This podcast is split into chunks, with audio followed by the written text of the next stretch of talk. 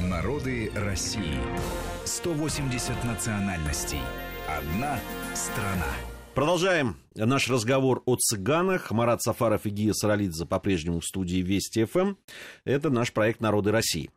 А, итак, вот а, о языке а, уже упомянули. Цыгане в разных частях мира, да, нашей планеты, мы уже говорили mm-hmm. об их расселении от Европы до Австралии. Они говорят примерно на одном языке или все-таки это разные? Есть ли диалекты какие-то?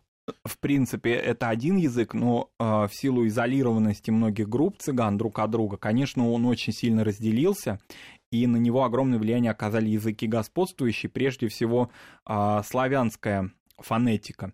Вот очень часто, когда цыган разговаривает на своем языке, можно подумать, как будто бы он говорит ну, по-русски, ну, э, с интонациями русского языка, а, но при этом ни одного слова непонятно, да, ни одно слово непонятно. То есть интонационно вроде бы славянская такая, славянский ход речи, но в то же время язык цыганский.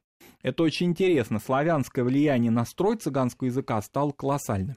Конечно, очень большое внимание, влияние, вернее, оказали венгерский язык, а, это многие слова, которые туда вошли, а, большое влияние оказали вот эти романские языки, ну, я имею в виду романские среди, э, черноморские, а, румынские, ответвления от него молдавские, вот эта вот зона, конечно, очень большое влияние на них оказала, и много слов у них в, из этих языков пришло. Но строй, э, вот именно, как бы сказать, вся вот эта фонетическая часть очень похожа на славянскую все цыгане владеют языками тех народов, где они проживают. А, но поскольку письменная культура не развита, литература, ну, при том, что очень часто, да, цыганские исследователи упоминают каких-то писателей, но совершенно очевидно, что в таборах их не читают, да, это не тема, которая а, пошла в народ. Письменного, литературного языка практически нет, нельзя вот так сказать, цыганский литературный язык. Бывали попытки издавать печать на цыганском языке даже и в Советском Союзе у нас, не даже, а, кстати, в Советском Союзе-то и во многом в отличие от многих других государств, где эта тема в предвоенный период вообще игнорировалась. Но это, э, алфавит и все, но эти попытки ни к чему не привели. Цыгане очень серьезно отличаются в диалектах по местам их исхода. Вот, скажем, если мы берем Россию, то у нас есть разные группы, но вот мы взяли крымских, да, вот, кстати, крымские, на каком языке они говорят? А крымские цыгане сейчас говорят уже большую часть на русском языке. Но пожилые люди говорят на крымско-татарском языке, то есть это их родной язык. А, с определенным количеством цыганского жаргона, уличного, торгового, каких-то музыкальных терминов, потому что крымские цыгане очень Но Я правильно понимаю, Марат, что, что знание родного языка цыганского, все-таки оно очень высокое в процентном Оно отношении. высокое, да, в процентном соотношении, но э, эти родные языки, как, вот эти диалекты, вот они становятся как, как бы родными языками, потому что понять друг друга они смогут, но очень сильно отличаются, безусловно. Допустим, вот а, Э, есть такая этногруппа Лавари, да, они э, происходят из э, Венгрии, и очень многие такие, ну, так называемые цыганские бароны, об этом можно сказать, да, об укладе их жизни. Ну, это да, мы а, чуть позже Да, чуть позже. Вот они происходят именно из этой группы, и часто вот музыкальные какие-то деятели, а, особенно вот в прошлом, они были из этой группы. И у них венгерская лексика очень широко распространена. Хотя они живут в России, они таким тоже кружным путем шли в Россию через Западную Украину, Закарпатье, и вот так вот в пределы России пришли. А, есть группы, которые сформировались на территории Румынии. А есть так называемые кишиневцы. Иногда они сами себя называют молдаване, чем путают вообще все население, да. Они не являются этническими, да, румынами или молдаванами, они э, цыгане, но тем не менее молдавскую лексику активно приняли, бессарабскую даже скорее, точнее, потому что Бессарабия это большое пространство, и вот все вот, кстати говоря, сюжеты ну или, во всяком случае, многие сюжеты Горьковские, да, экранизируем да, да, вот да. как раз связаны именно с бессарабской цыганской а, темой. То есть это вот разные очень сильно смешанные с другими языками диалекты, но они создают вот такую а, как бы в совокупности вот такой цыганский язык. А если мы берем цыган, которые проживают вне зоны своего исторического расселения, хотя что такое историческое расселение цыган, тоже очень условно. Ну, например, в США, вот то, о чем вы говорили, да, или в Австралии, конечно, там они теряют язык, безусловно, они э, говорят скорее на английском языке или на языке там французском, если во Франции и так далее. Все-таки Россия входит в зону исторического пространства цыган. А, и поэтому у нас цыгане самые такие, или одни из самых колоритных наряду с восточноевропейскими. А цыгане же вот это отдельный блок Закавказье-Средняя Азия, это а, местные языки преимущественно. То есть это не цыганские языки, это какие-то жаргоны, которые сильно уже смешались а, с таджикским языком, если говорим о люли. А, есть такие боша в Армении, они говорят практически по-армянски в Грузии, соответственно, по-грузински, но с определенными такими тайными языками. А, бытуют у них какие-то тайные языки, часто лингвисты их определяют даже как некие ну, так скажем, наречия, ну, я бы не сказал хинди, ну, индийских языков, которые служат для их внутренней жизни, чтобы их, допустим, покупатели или клиенты или еще кто-то не, понимали. не понимали ничего. Да. Специфика работы требует. Специфика, да. Это вот как раз характерно для Закавказья, для э, Средней Азии. Вот э, интересно, я когда, когда готовился к этой программе, немножко мы ошиблись, конечно, с э, днем выхода нашей программы. Да, Надо было ну, чуть раньше, раньше ее делать, потому что 8 апреля считается днем цыган, потому что э, именно в этот день, в 1971 году, в Лондоне состоялся первый Всемирный цыганский конгресс, на котором, кстати, как я выяснил, а, были приняты национальные символы. Флаг и гимн. Вот, э, флаг, ну, он такой э, интересный, сверху синяя полоса, потом зеленая, а в центре, ну, такое стилизованное колесо, наверное. Э, вот. И есть, оказывается, и гимн народная песня «Джилем, Джилем», которая вот в основу легла этого самого гимна. Ну вот, Ги, я прошу прощения, но мне вот почему-то кажется, что все это а, какие-то такие интеллигентские штучки. Потому что это, конечно, и по хронологически вот это как раз период, о чем мы сказали уже, этого некого такого роста интеллектуального самосознания, когда появились какие-то цыганские кафедры. Это, это, понят, это да. понятная тяга к тому, чтобы обрести некие символы, которые есть у Особенно других народов. учитывая, что да, нет государства. Но большая часть цыган, вот как в 71 году жила, в, проживала в очень плохих условиях в мире вообще так оно и продолжает проживать, а где-то даже деградировать.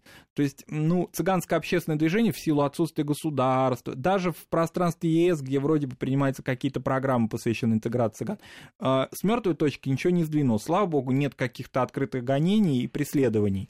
Но, в принципе, если мы говорим об усилиях общественных движений, они скорее вот в, в этом, в тематике конструирования флагов, гимнов, пусть они простят меня, да, но э, это часто бесплодная тема потому что, э, конечно, это важнейший вопрос, это вопрос э, социально-экономический, потому что среди цыган очень много людей состоятельных и очень состоятельных и в России, и в мире, но их темы, связанные вот с интеграцией цыган, это палка о двух концах. То есть здесь курица и яйцо. Чего первично? Хорошая жизнь и сохранение культуры или вот такая плохая жизнь, в которой консервация культуры, наоборот, сохраняется, да, и осуществляется. Поэтому каких-то вот подвижек за эти уже, ну, я говорю 40, да уже не 40, а больше, 45 уже лет, а, ну, не особо ничего не, ничего не произошло. А, поэтому, ну, как бы вот такая какая-то круговерть цыганской темы, может быть, это и их органика.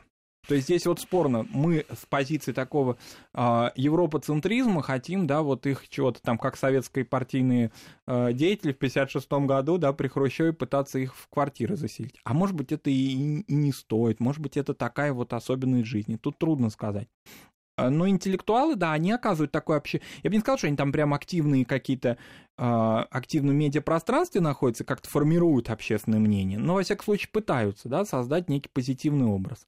А, ну, видимо, начинать надо не с выхода в СМИ им, да, или в то, чтобы эту тему развивать, а скорее идти, наоборот, туда, в табор.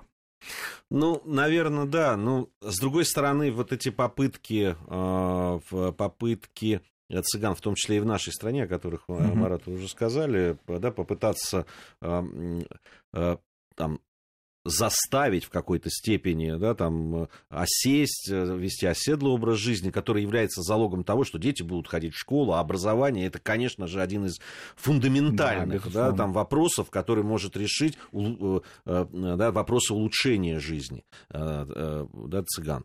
Потому что понятно, что люди без образования, без возможностей, без этих социальных лифтов, которые образование дает какие-то возможности, здесь очень тяжело это сделать. Но все это приводит к тому, что ну, даже если цыгане начинают оседлый образ жизни вести, это ведет не к тому, что дети начинают ходить в школу, все время получать образование, а просто меняется несколько э, специфика, специфика да, жизни. того, где эти промыслы да. известные цыганские реализуются. Совершенно... Раньше они там на железнодорожной насыпи, теперь могут в центре города быть.